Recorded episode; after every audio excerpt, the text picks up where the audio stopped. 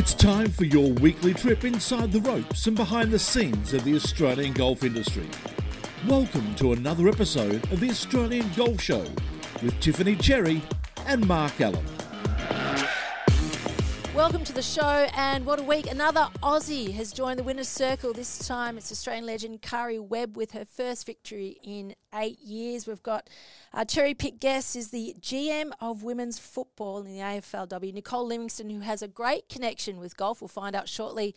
And uh, there's some great news around the traps as I welcome former touring pro Mark Allen and Australian golf media manager Martin Blake. I want to ask you, Marco, what was the highlight of the week for you?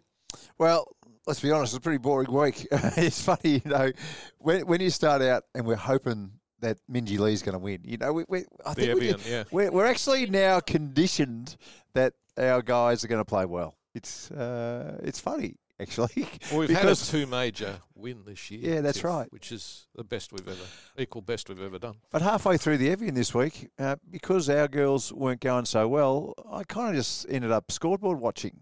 You know, I, didn't watch any golf.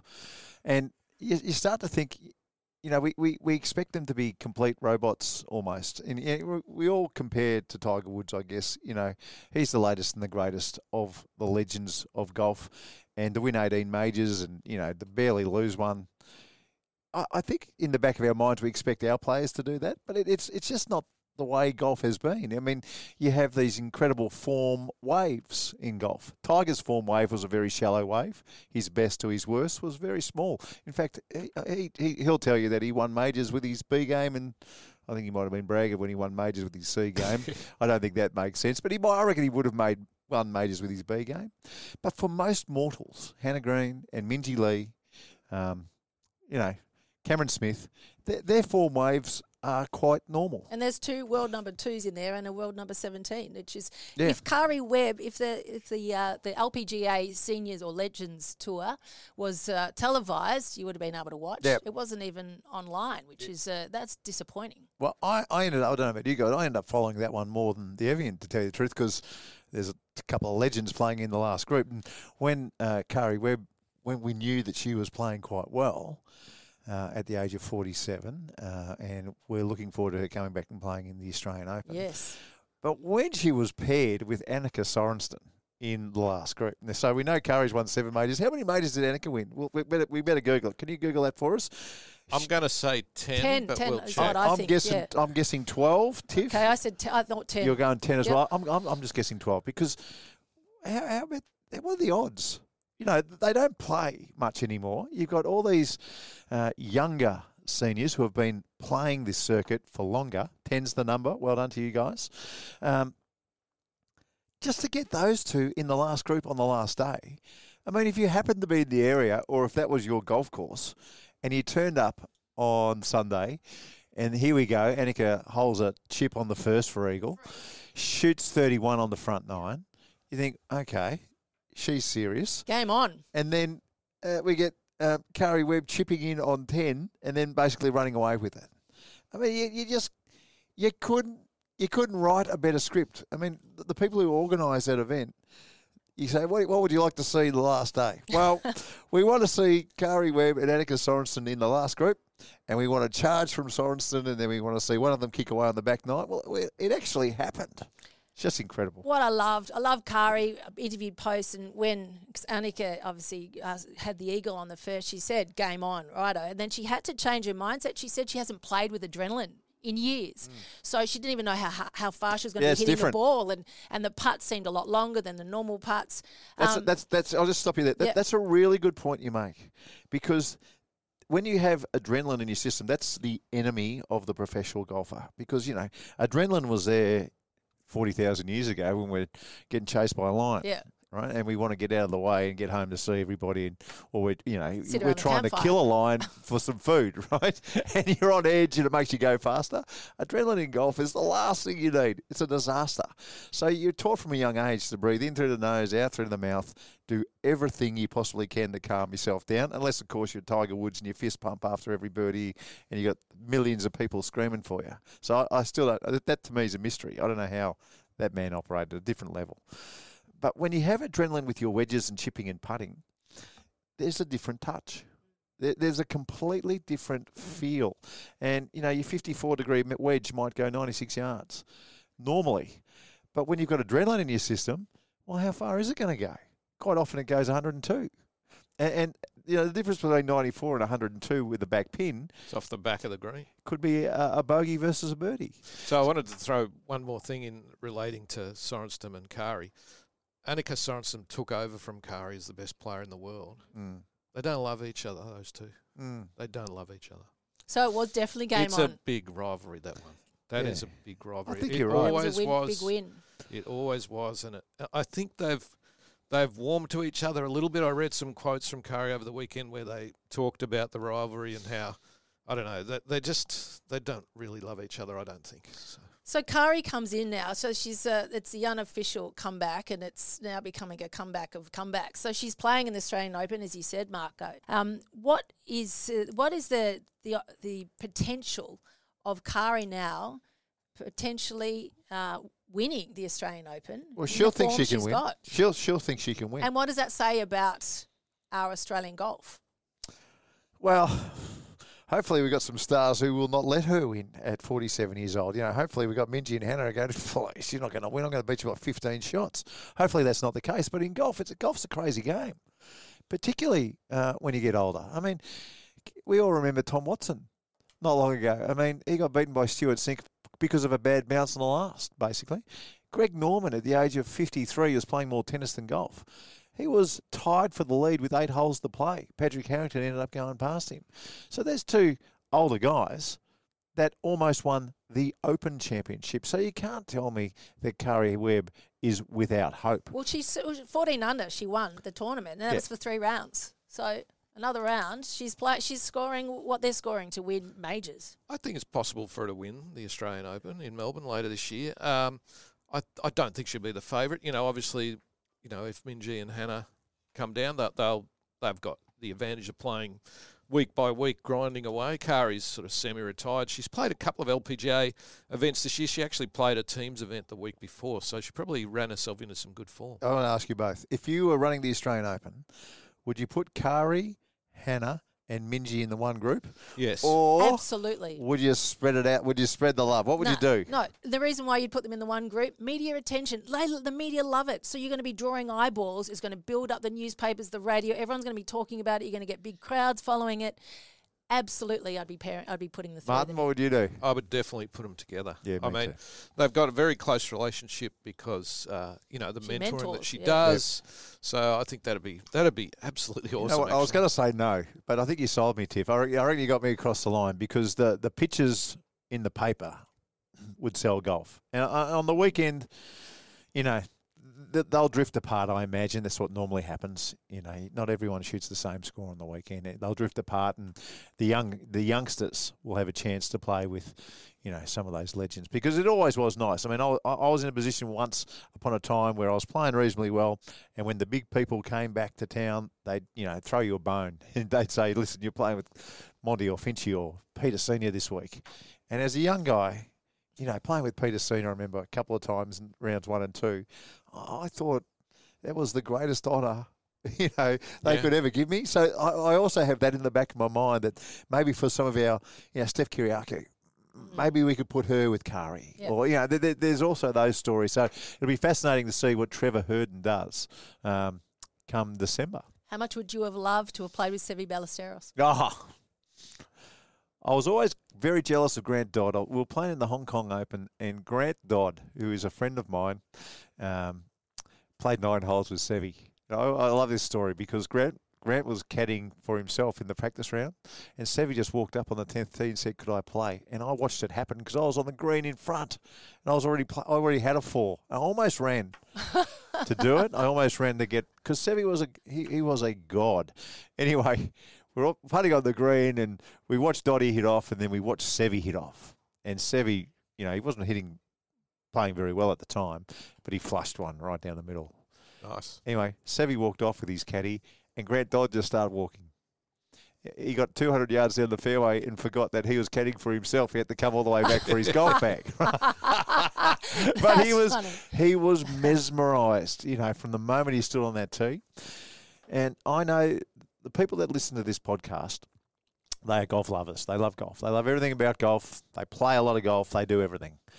Um, if you are a golf lover, there is a new documentary out. It's on the Foxtel platform at the moment. It's called Seve, Artist, Fighter, and Legend. Hmm. I can tell you, I, was, I teared up three times during it. Now, I don't tear up too often. Give us one of the moments. I'll give us one of the moments when when he was. they- They interview a lot of people, so they take you on the journey. They, they they interview his kids, they interview his manager, they interview other people who played with him, a, a lot of his Ryder Cup teammates, and it's a look th- uh, of through all their eyes about what Seve was, and, and why he was such a magnetic type of person. Besides all the majors, you know, the five majors that he won. There was one moment when um, they were talking about, you know, life after Seve, and they were showing Nick Faldo, who's a strong character. They were showing him these images of Seve cuddling him. So, so I think uh, Faldo got up and down on the last hole from 94 yards. He said he said it was the best 94 yard pitch shot he'd ever hit in his life, and he got up and down, and that basically secured the Ryder Cup. And there are these beautiful pictures of Seve in tears hugging Nick Faldo, and the narrator or the guy who was doing the interview. I don't want to don't want to give too much away, but the guy who was doing the interview just said to Nick, "What did he say to you?" And Nick Faldo said, "You were a great champion." in this beautiful voice, "You were a great champion." And Nick started to, to well up.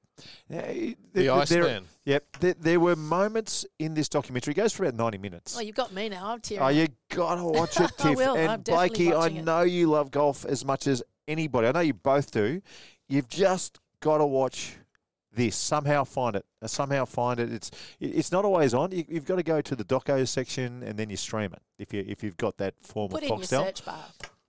It's it's one of the greatest. It well, it is. It's, it, I'll, I'll happily say it's the best documentary, and I watch them all the time. It's the best documentary I've ever seen Wow. in my life. Wow. Okay. There you go.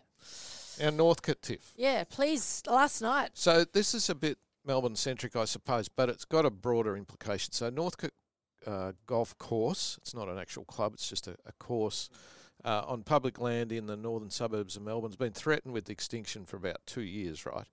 Uh, earlier this week, the council, the Darebin Council, that's uh, been looking at it, they've decided to keep it. So it's a massive win for golf, and it's a, probably a template going forward for when this happens again, which will happen again. It's already happened at Moore Park in Sydney, Rosny Park in Hobart. We lost that course. We lost Elsternwick here in Melbourne.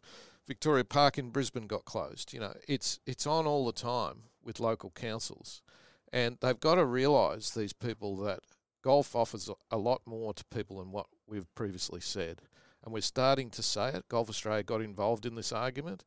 I'm very proud that they did. You know, because it, it's too important uh, to just let municipal councils just close golf courses because they think golf's dying or something like that. Oh, I mean, ridiculous. come on. It's ridiculous. And and the worst bit about this particular closure at Northcote is when you look at a map, there are parks everywhere Exactly. around it. And you know what happened during COVID? They all came in and they forget that people pay to use that space. And There- for there the are gr- uptake. There are green fees involved, and Yep. that's what keeps it fertilised and keeps it cut and keeps all the trees in order and and and makes look, it look so good. they look after it because people pay for it. Now, if they're willing to pay, they, they, they weren't willing to pay just to come and have a picnic. They weren't. But you know what? There are parks everywhere they can go and have a picnic. Well, not only that, Why? in the, the compromise that's been reached, they're just going to shave off uh, five Yeah. hecto- hectares on the southern end of the course. They're going to make that into a nice park, and then they keep the golf course. So everyone's happy, really, under this situation, and that's all you need to do. Uh, uh, so often, the default position of the council is, oh, let's let's close the golf course. Yeah. Uh, the golf course tends to go into disrepair when that happens because they've got the money to maintain it. So a great result for Northcote. Uh, well done to all the people that fought to keep that, and good luck to them. I Yeah. signed the petition. Did you Good. sign the I petition? did. Yeah, I did. I, signed I the did. petition. Thankfully, the council uh, had a deeper think. Um, just before we f- we throw to the break, uh, we we also my local driving range, Albert Park Golf Course's uh, driving range, has started the demolition, and they're going to be building a rooftop bar, and they're going wow. to be doing upgrading all the driving the the bays and making them digital. And I was down there on Sunday with my group of women, and uh, we had an hour hit, so you can still go get down there. But it's fantastic. Looking forward to that once it's open up again fully. All right, we've got a great guest coming up after the break. Cherry Picked is up right after this. Well, it's an absolute thrill to now introduce our cherry pick guest for the week. She's a six time Commonwealth Games champion, of course, the Com Games coming up, an Olympic silver and bronze medalist, and the GM of women's football in the AFLW. Welcome, Nicole Livingstone. Uh, thank you very much, Tiff Cherry, Mark Allen. It feels a bit like old home week. Yeah, it does. Thanks for having bit. me on. Yeah, nice to talk. It's great to have you on. So let's just let's talk about your golf first. I know you're a, you're a bit of a keen golfer. How long have you been playing, and what is it about the game that you love? Uh, I've got stages of my golfing life. Um, I've got pre kids and post kids. I was much more distant pre kids. Um, but my golfing um, world sort of starts much younger than that. My mum was actually the head cook at Metropolitan Golf Club. Oh, wow. So as a kid, I used to walk, I used to walk the course, used to go feed the ducks down in the lake uh, and used to hang around at Australian Open and big international events as she worked her 18 hour days feeding, you know, Bob Shearer and Greg Norman and, wow. and the like. So yeah, yeah, um, it goes way back. But I don't play as much as I want to these. I'm trying to get at least one of my kids to say, "Yeah, I want to play with you, mum," but I haven't, I haven't actually managed that yet. Uh, Nick, my kids tell me golf's boring. It's Dad's game, so good luck with it. I hope you, I hope you get them across the line because uh, I think it's a lot of people who play golf. It's their dream, just to play a little bit with their kids. Uh, are either of them close? Um, so I've got two baseballers in in the family. Oh, wow. So I'm actually thinking it could be that they do approach it a little like Happy Gilmore, um, but they're probably better in the driving range um, than going out and walking the course. So I want to take in the serenity, get close to nature as well as um, have a bit of a slash and burn with my golf clubs. But um, you haven't quite convinced them yet. Hey, have you come down? I think you live sort of fairly close by. Have you come down to the the obviously Australian Golf Centre at Sandy Golf Links and checked out the facilities and the driving range and the Himalayan putting green, etc.? Yeah, I have. I have. And gee, um, what a great uh, facility. And in fact, I, I, heard conversations over the weekend about where the closest golf range is in my local area base. I'm like, you, guys, it's just down on Shelton Road. I don't know what you're talking about. You just need to go down there. Um, the technology, uh, because, you know, sport, as you know, elite sport, you've got uh, a, a, data point for everything. So to actually go down there and um, be able to analyze yourself, so not sometimes overanalyze yourself, um, is really good. I really liked it. So what is it um, about the, with you in terms of trying to get more more golf into your day? How can you how can you actually integrate golf into the busy life cycle of, of you being a mum and obviously running women's football in the country? It's actually really interesting because the AFL now is 40% women in terms of our staffing. So, um, and quite often we hear the guys talking about going off and playing golf, and um, we continue to say, actually, we need to do something about this. And um, you know, as senior women leaders, you know, why don't we block out, you know, once a month in an afternoon that we we go and play golf somewhere together, go start doing different cor- uh, different courses, or we have some lessons and then we go and play, you know, a lazy nine or even less. So, um, well, we're hosting yeah, you. We'll host you all down here, definitely. Yeah. Just finding the right person to host us. well, Mark Allen could do that. Yeah, I'm happy to take you around. Let's go. Sandy Golf's a perfect place to play.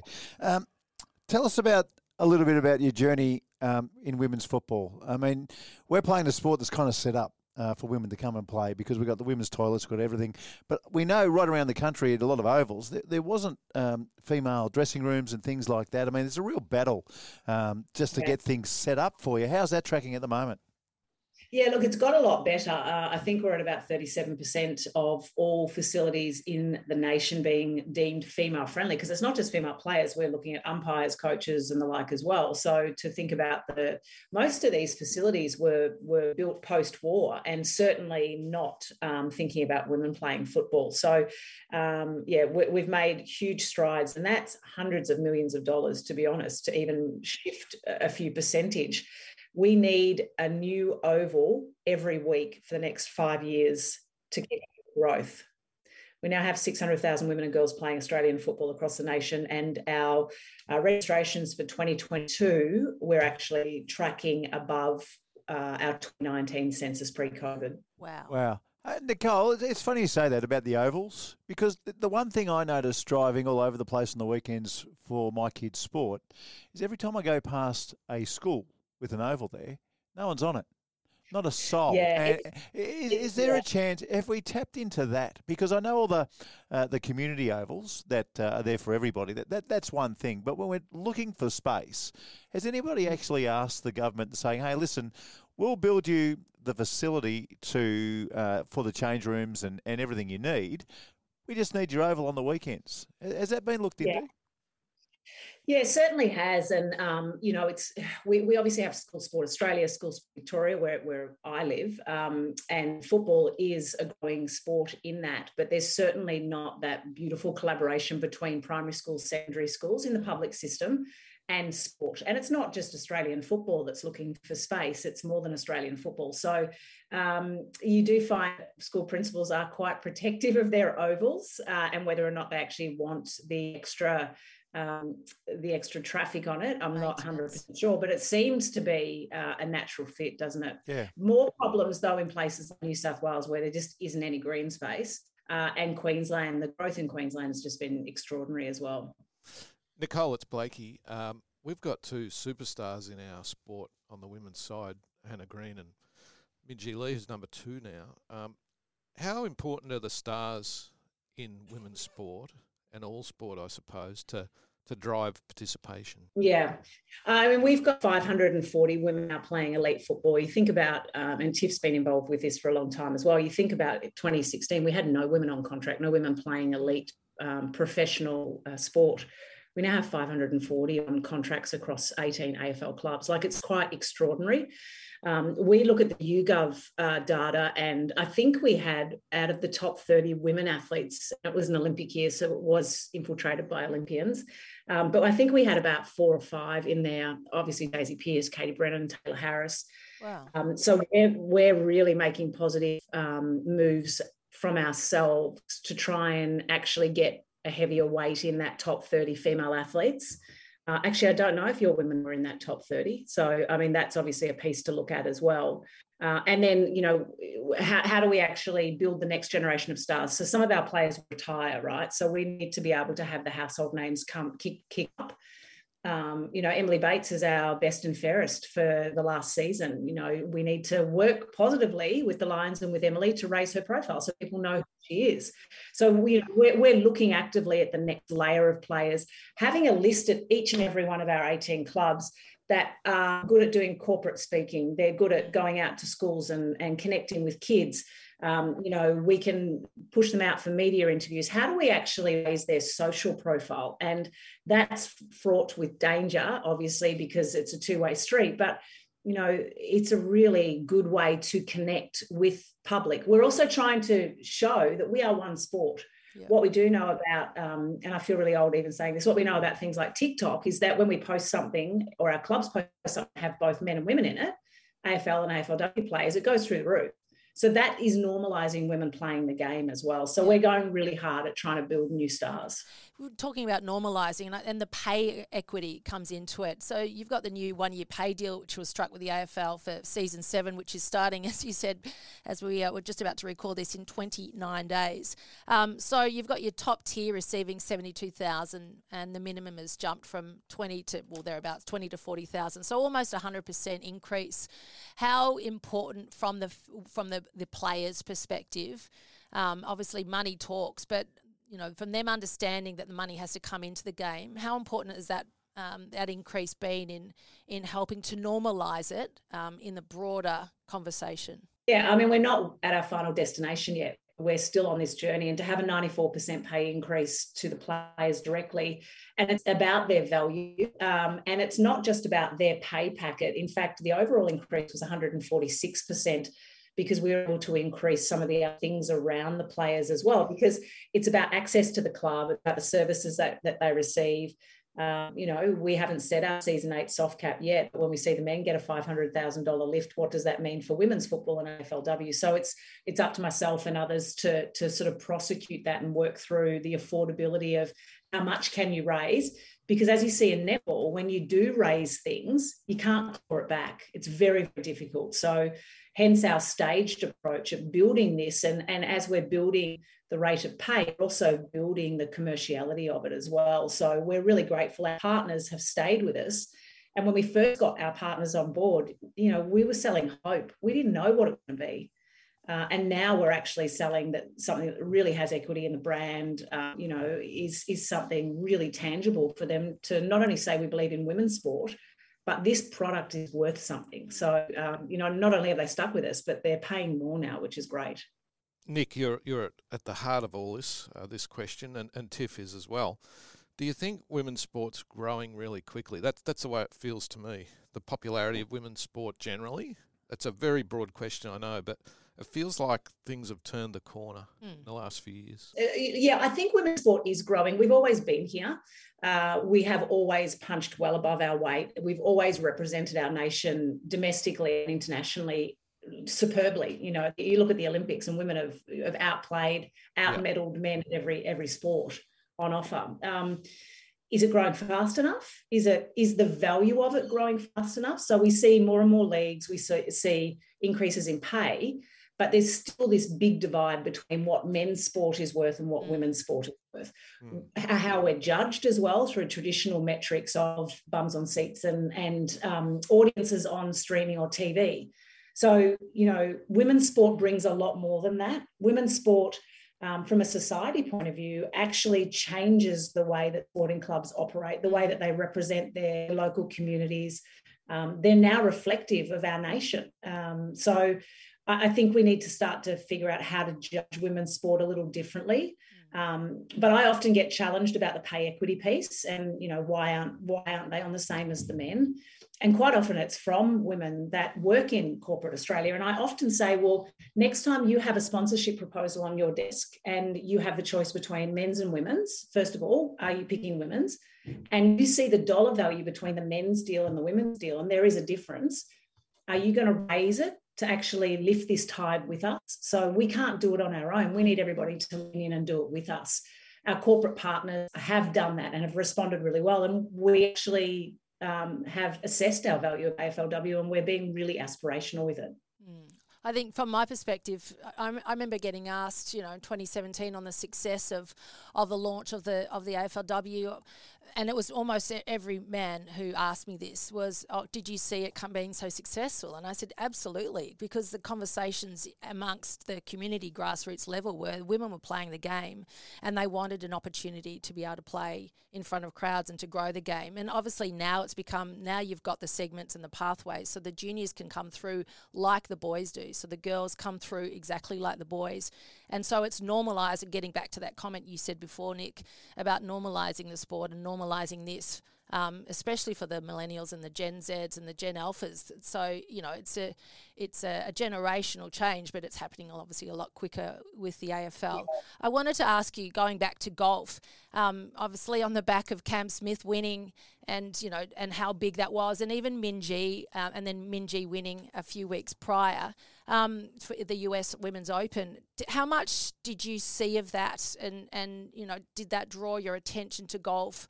I'm really interested interested to know just for, with your lens, um, sport lens, how much yeah. you drew in from from you know those two big wins. It's a really saturated market, isn't it? So uh, I guess it, it, resonates with those that really follow golf. I, I, I, you will know your audience segments. I'm kind of a fly by night. Yeah. Um, you know supporter of all sport so i'll lean in and, and be interested in sport particularly if i see an australian being successful um, particularly when I see Cam Smith walking around rocking that hairstyle. And I just think it kind of, you know, it breaks the mold of how people think about golf as being much more conservative and traditional. Mm. Um, so, yeah, look, I, I, mean, I, I cheer any Australian that's going well.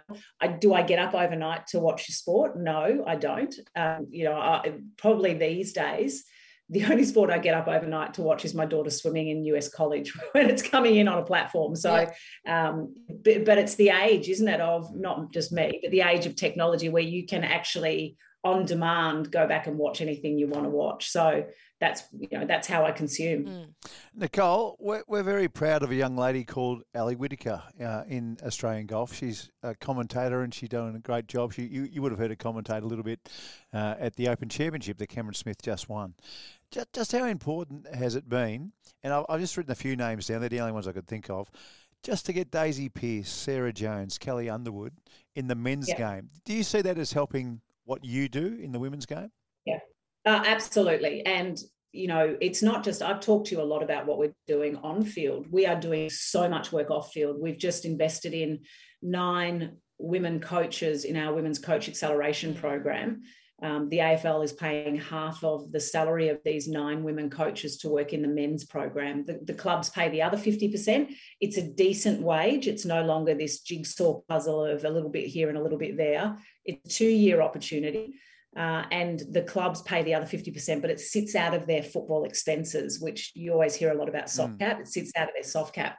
So, what I want at the end of the two years is not only to normalise women working in the men's AFL program, but we want women to actually be then employed. And, and then the next generation, the next group of nine come through that we're able to put forward. We're doing that administration as well. And we are absolutely targeting training up, um, getting exposure, getting experience for women to broadcast and be involved with digital media with Australian football. Um, you know, you won't see many programs coming from us that won't have equal representation or at least gender diversity. Our draft is an example of that. We've got so many great women that work in media. Um, but we actually had Riley as a man come in and be on our panel as well. Riley loves women's football and he, was able to, to really add. So we're also looking in, in the reverse. How do we get men into women's football uh, to normalise them being part of it as well. Mm. It's a cultural leadership change, and that's men as advocates or the, the champions of change, um, where men are out there talking and being um, proactive, proactively, positively speaking about women's uh, sport and football. In your case, I just wanted to ask one more. You spoke about obviously your daughter swimming and the Com Games coming up. Um, with the season so close, because I know you've uh, you've commentated the swimming before. Uh, are you going to have any any contact at all or any impact on the Commonwealth Games? Um, no, I'll be a spectator watching it. And I'll just have to figure out whether I'm getting up in the middle of the night for Birmingham. I probably will for finals, not for heats. Um, but I'm looking forward to watching Australia's success, uh, particularly given that we've got Commonwealth Games in Victoria coming in 2026. Mm. So I think um, those those uh, Commonwealth Games or Olympic Games prior to Australia hosting is really important for our performance. It really gives us a good runway. Uh, we had a great World Championships in the swimming pool, so I think our team's going to go particularly well well. And, you know, when you talk about one sport, um, these Commonwealth Games, like never before, from a Paralympic and Olympic program point of view, are yep. really well integrated. Uh, Nicole, I'm really curious. I heard you say your daughter was in American college over there. I'm a big yeah. believer in uh, college uh, for men's golf and women's golf. Yep. I went over there and it was the best thing I ever did for my professional career by, by a million miles. Um, I'm really interested because uh, we're so proficient at training champions here in Australia. What's the college uh, situation like? I mean, is it semi-professional or is it is it elite like you would have experienced when you were training to be a superstar of the of the of the sport? How, do you see it? Yeah, there's obviously very like you know like golf. There's varying programs. So she's at a junior college at the moment for her first two years. So I was really protective of my daughter in swimming, not doing too many sessions too young. Mm. Um, so whilst the 12 and 13 year old champion are no longer swimming now, she's still swimming and loving it at 19, turning 20. She now does sort of nine, 10 sessions a week. They do dry land every day and she does study. She's got one more year in this junior college and she's done all herself. I'm really proud of her. She hasn't used me, me wow, or fantastic. my connection at all. Mm. She's in Florida, beautiful program uh, at Fort, Fort Pierce. The coach is a guy I swam with um, in 96 he uh, didn't swim for Australia, but um, she's going to a four-year school, an NCAA Division One school, for her last two years um, across at Florida Gulf Coast University. The value in it for me is that she can continue her love of swimming. She gets to finish it, eventually in her own way. um, where she's not burnt out, but she gets an education as well. I mean, she's doing business the first two years. Last two years, she's going to major in a BA in communications and PR. So she can come and work for Golf Australia and help you with your communications That's and a- PR when she wishes. That's exactly what we want, Nick. Thank you so Mm. much for joining us, and obviously, good luck uh, in a month's time. You've got season seven, seven starting, and all 18 clubs now have a women's team that is absolutely brilliant. So, uh, all the very best for that. Um, August the 25th is the first game. And hopefully the roast hasn't burnt. I'm sure it'll be All right, we'll let you, let you go. Thank you, Nicole Livingstone, there joining us. And coming up next, we've got all the news from around the traps. All right, time now for the news uh, with Martin Blake. Blakey, what have you got? Well, Lucas Herbert's the first big name player that's locked in for the summer of golf. So he's going to play the Australian PGA at Royal Queensland, then the Australian Open here in Melbourne. Beauty. So um, that's a good win. I believe that the aim of the whole thing is to get the best Australian players back. There won't, I don't think there'll be any big overseas players. It's more let's get the best players back. And on that note, Cameron Smith did some television interviews late last week in which he said he'll come back and play. So I believe that there were negotiations going on with Cam, so it was a bit of a surprise to everyone to hear him say, "Yeah, I'm definitely coming." So I love that strategy because we want to build up the profiles of our of our uh, of our Australian players. So, but obviously, the men, you know, naturally get a, a bigger profile than the women. We've got them playing together. I think it's really important that we really focus on building up the profile of this young new generation coming through, so that we can grab more fans, which is part of the, Yeah. pil- the new national strategy of Pillar Four. Well, they're, they're obviously trying for Minjee Lee and Hannah Green for the Australian Open in Melbourne, which is the first equal gender or gender equal um, tournament at Victoria and Kingston Heath. In relation to Cam Smith, how many people would he put on the crowd at an Australian Open or Now, Australian PGA in Brisbane? Which he, is double it, double it. If he wasn't playing versus he was playing, he would double the crowd, maybe triple it. And I would say the same down here in Melbourne for the Australian Open. Yep. And uh, I, I think it's just he, he now is he's the number two player in the world. That's right. He's he's the, Massive the going to be the draw. reigning Open champion. He's very popular. People connect with Cam. Yep, yep. They connect with him. So Yep. whether it's the haircut or the nonchalant sort of Aussie way, he's very Aussie. I saw the other day that he finished sixth in an event uh, since he's gone back home to Florida. You know what it was? No, It was the Jacksonville Kingfish tournament. I thought it was going to be he darts. caught two 49 pound kingfish, which was enough for him to finish sixth. He'd be He and Billy disappointed. Horschel were in that together. Hey, before you Uh, go on, talking of uh, of t- TV interviews, Mark Allen, you were on the, the Sunday. You were talking about what was that? Was it me or was Yeah. it somebody no, well, else? That's it. So, um, yeah. So who did they put up saying that it was you teeing off? uh, TV is very different to radio, uh, which, I'm, which I'm accustomed to. And, and they actually sent me the their whole plan for the five minute interview. And you read it, you got all the questions they, they're going to ask. And at the top, it said, Oh, you've got some uh, highlights of your career so people will understand that you know you used to play. I thought, Oh, that'd be nice. And you know, I'm sitting in this little room by myself because it's done out of Sydney. And uh, they're talking about the, the situation, and then I, my eyes just dart down, and I can see a chip in. I go, I, I recognise that chip in. That's me. And then I, I'm looking back at the camera because I don't know when they're going to come back to me. But in my peripheral vision, I can see the next highlight, and it was a much better swing than I had. Why's that? it was Stuart Appleby. A lot of hair as well. They and then they came back. They showed a full headshot of Stuart Appleby. So how they've got Stuart Appleby and me mixed up? up? in the, no, I didn't. Oh, I oh, just, I know Jean just got on with the a show. doppelganger for you. Yeah, that's we, true. We've heard that before. Yeah, but that's Stuart true. Appleby doesn't look anything like uh, you. Not anything like me. No, I was I was a little bit shaken.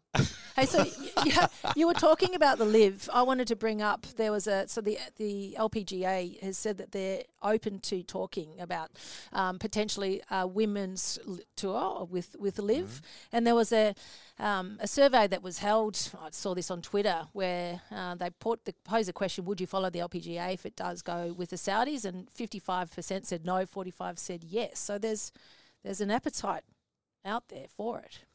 Yes, well, Marco, the you know if the LIV go for the women's tour, which they undoubtedly will, you know, it's course they will. probably easier for them to get hold of players uh, from the LPGA tour and the LET because the prize money is so much Yep. lower. Yeah, oh, exactly. right. If LIV pour, pour in the money to women's golf, like they have into men's golf, uh, you wouldn't want to be on the LPGA side. I don't think that would be a hard battle to win. Well, And it's the Tiff, what key about, social. Tiff, what about the uh, the the women's rights issue? well, for- that's for it. female players. It's the social issue. The one, the only, the main key issue holding it back for women is that they, you know, that, that they treat women as second class citizens, and that's that's where. And then you, now you're saying we're going to put you up on a pedestal. Um, there'll be it'll be a massive social issue where players will be dealing with Well, we know where securing money. sits with Yeah, it. I- I- I Karrie's dead against it. Wha- yeah, but Karrie's also one. of the Why most is golf the sport that's been pinged? Is what I don't understand. Because they have Formula One there. It's going to be one pretty soon. Not not a word will be written. They have the darts there. They have all kinds of sport. Or darts. Well, darts is pretty big, Tiff. Believe me, it is huge. Right. Um, can I tell you this? There was a women's tournament in Saudi Arabia about three months ago. Mm. Yeah, the biggest names went and played. Not a word was written. So I, I, I don't understand why golf is being pinged. Now, I know Brandel Chamblee is, you know, he, when you start talking about beheadings in the town square, people stand up and listen. And we all do. And we all understand Yes. um, human rights around the world. Uh, but if we really took all those human rights issues seriously, there'd be no sport in Russia ever again. There'd be no sport in China, let alone an Olympics. There'd be no way a World Cup What would about be. American gun laws? Oh, mate, there's just Okay, let's there's just no move, way. move. There's just no on. way. Hey, uh, we didn't go through some of the results from the weekend. Brooke Henderson won the major uh, in Mm. France, the Evian. Canadian. Actually lost the lead on the last day, having led all through. Uh, Minjee Lee ended up finishing 43rd. I'll tell you what happened to Minjee. She had one under in the first round and she was eight off the lead. She then had an afternoon tea time on day two, and by the time she got on the course, she was about 10 or 11 behind. And I reckon uh, that's hard when that Yeah. happens, isn't it, Mark? Broke her heart. Well, she You know, had a triple the- bogey in the. You stand on the first tee and you see uh, you're nine behind. Your, your your game plan sometimes will go out the window. I, I think so. And uh, look, she's number two in the world. I think it, last time she got to number two in 2019, she got, you know, she went backwards a little bit. I, I think the expectation is there for her. She really wants to be number one, clearly, obviously. Of course, So, yeah. yep. Hannah Green and Steph Kyriacou were the top Australians there, finished tied 31st. Uh, in the Triple M Open on the PGA Tour of the United States, Cam Davis, who we've spoken about previously, finished tied 16th. And I just wanted to throw in that Justice Bosio from Caboolture in Queensland made the quarterfinals of the US Junior Oh, wow. Amateur last week, which is Good a great stuff. result for her. She's been on our radar for a while. She's a member of on the her. uh, Australian, Fantastic. Australian Golf, Golf Yeah. Australia elite squads. What's what's her name again? Justice. Justice Bosio. Okay. All right. Well, great wrap up there. We're going to Okay. throw to a break and come back with Marco's masterclass. So, Marco, a little bit of a curly one with your masterclass this week. I'm a fair weather golfer. Really? And I'm a proud member of the Fairweather Golfers Association of Australia. And the 19th hole. That means, yes, I am. That that means when it's raining or when it's an eight club wind, I will call my playing partners and I will tell them I'm not coming. There is nothing. I, I I just want to just legitimise this for everybody who listens. I just want to I'm in his camp. I have to legitimise this for everybody. You don't have to play in the rain. In fact, golf is a really bad game in the rain when you don't have a caddy. Well, there's It's a shocker. well, there's always in- indoor golf. That's golf. just in my opinion. Go to the driving range. Go book yourself. I mean, if you're really desperate. And, and by the way, golf courses they get destroyed when it's wet when they've got a full field. So you're doing the golf course a favour. So all my masterclass today is don't be ashamed of being a fair weather player. Righto. We'll see you next week.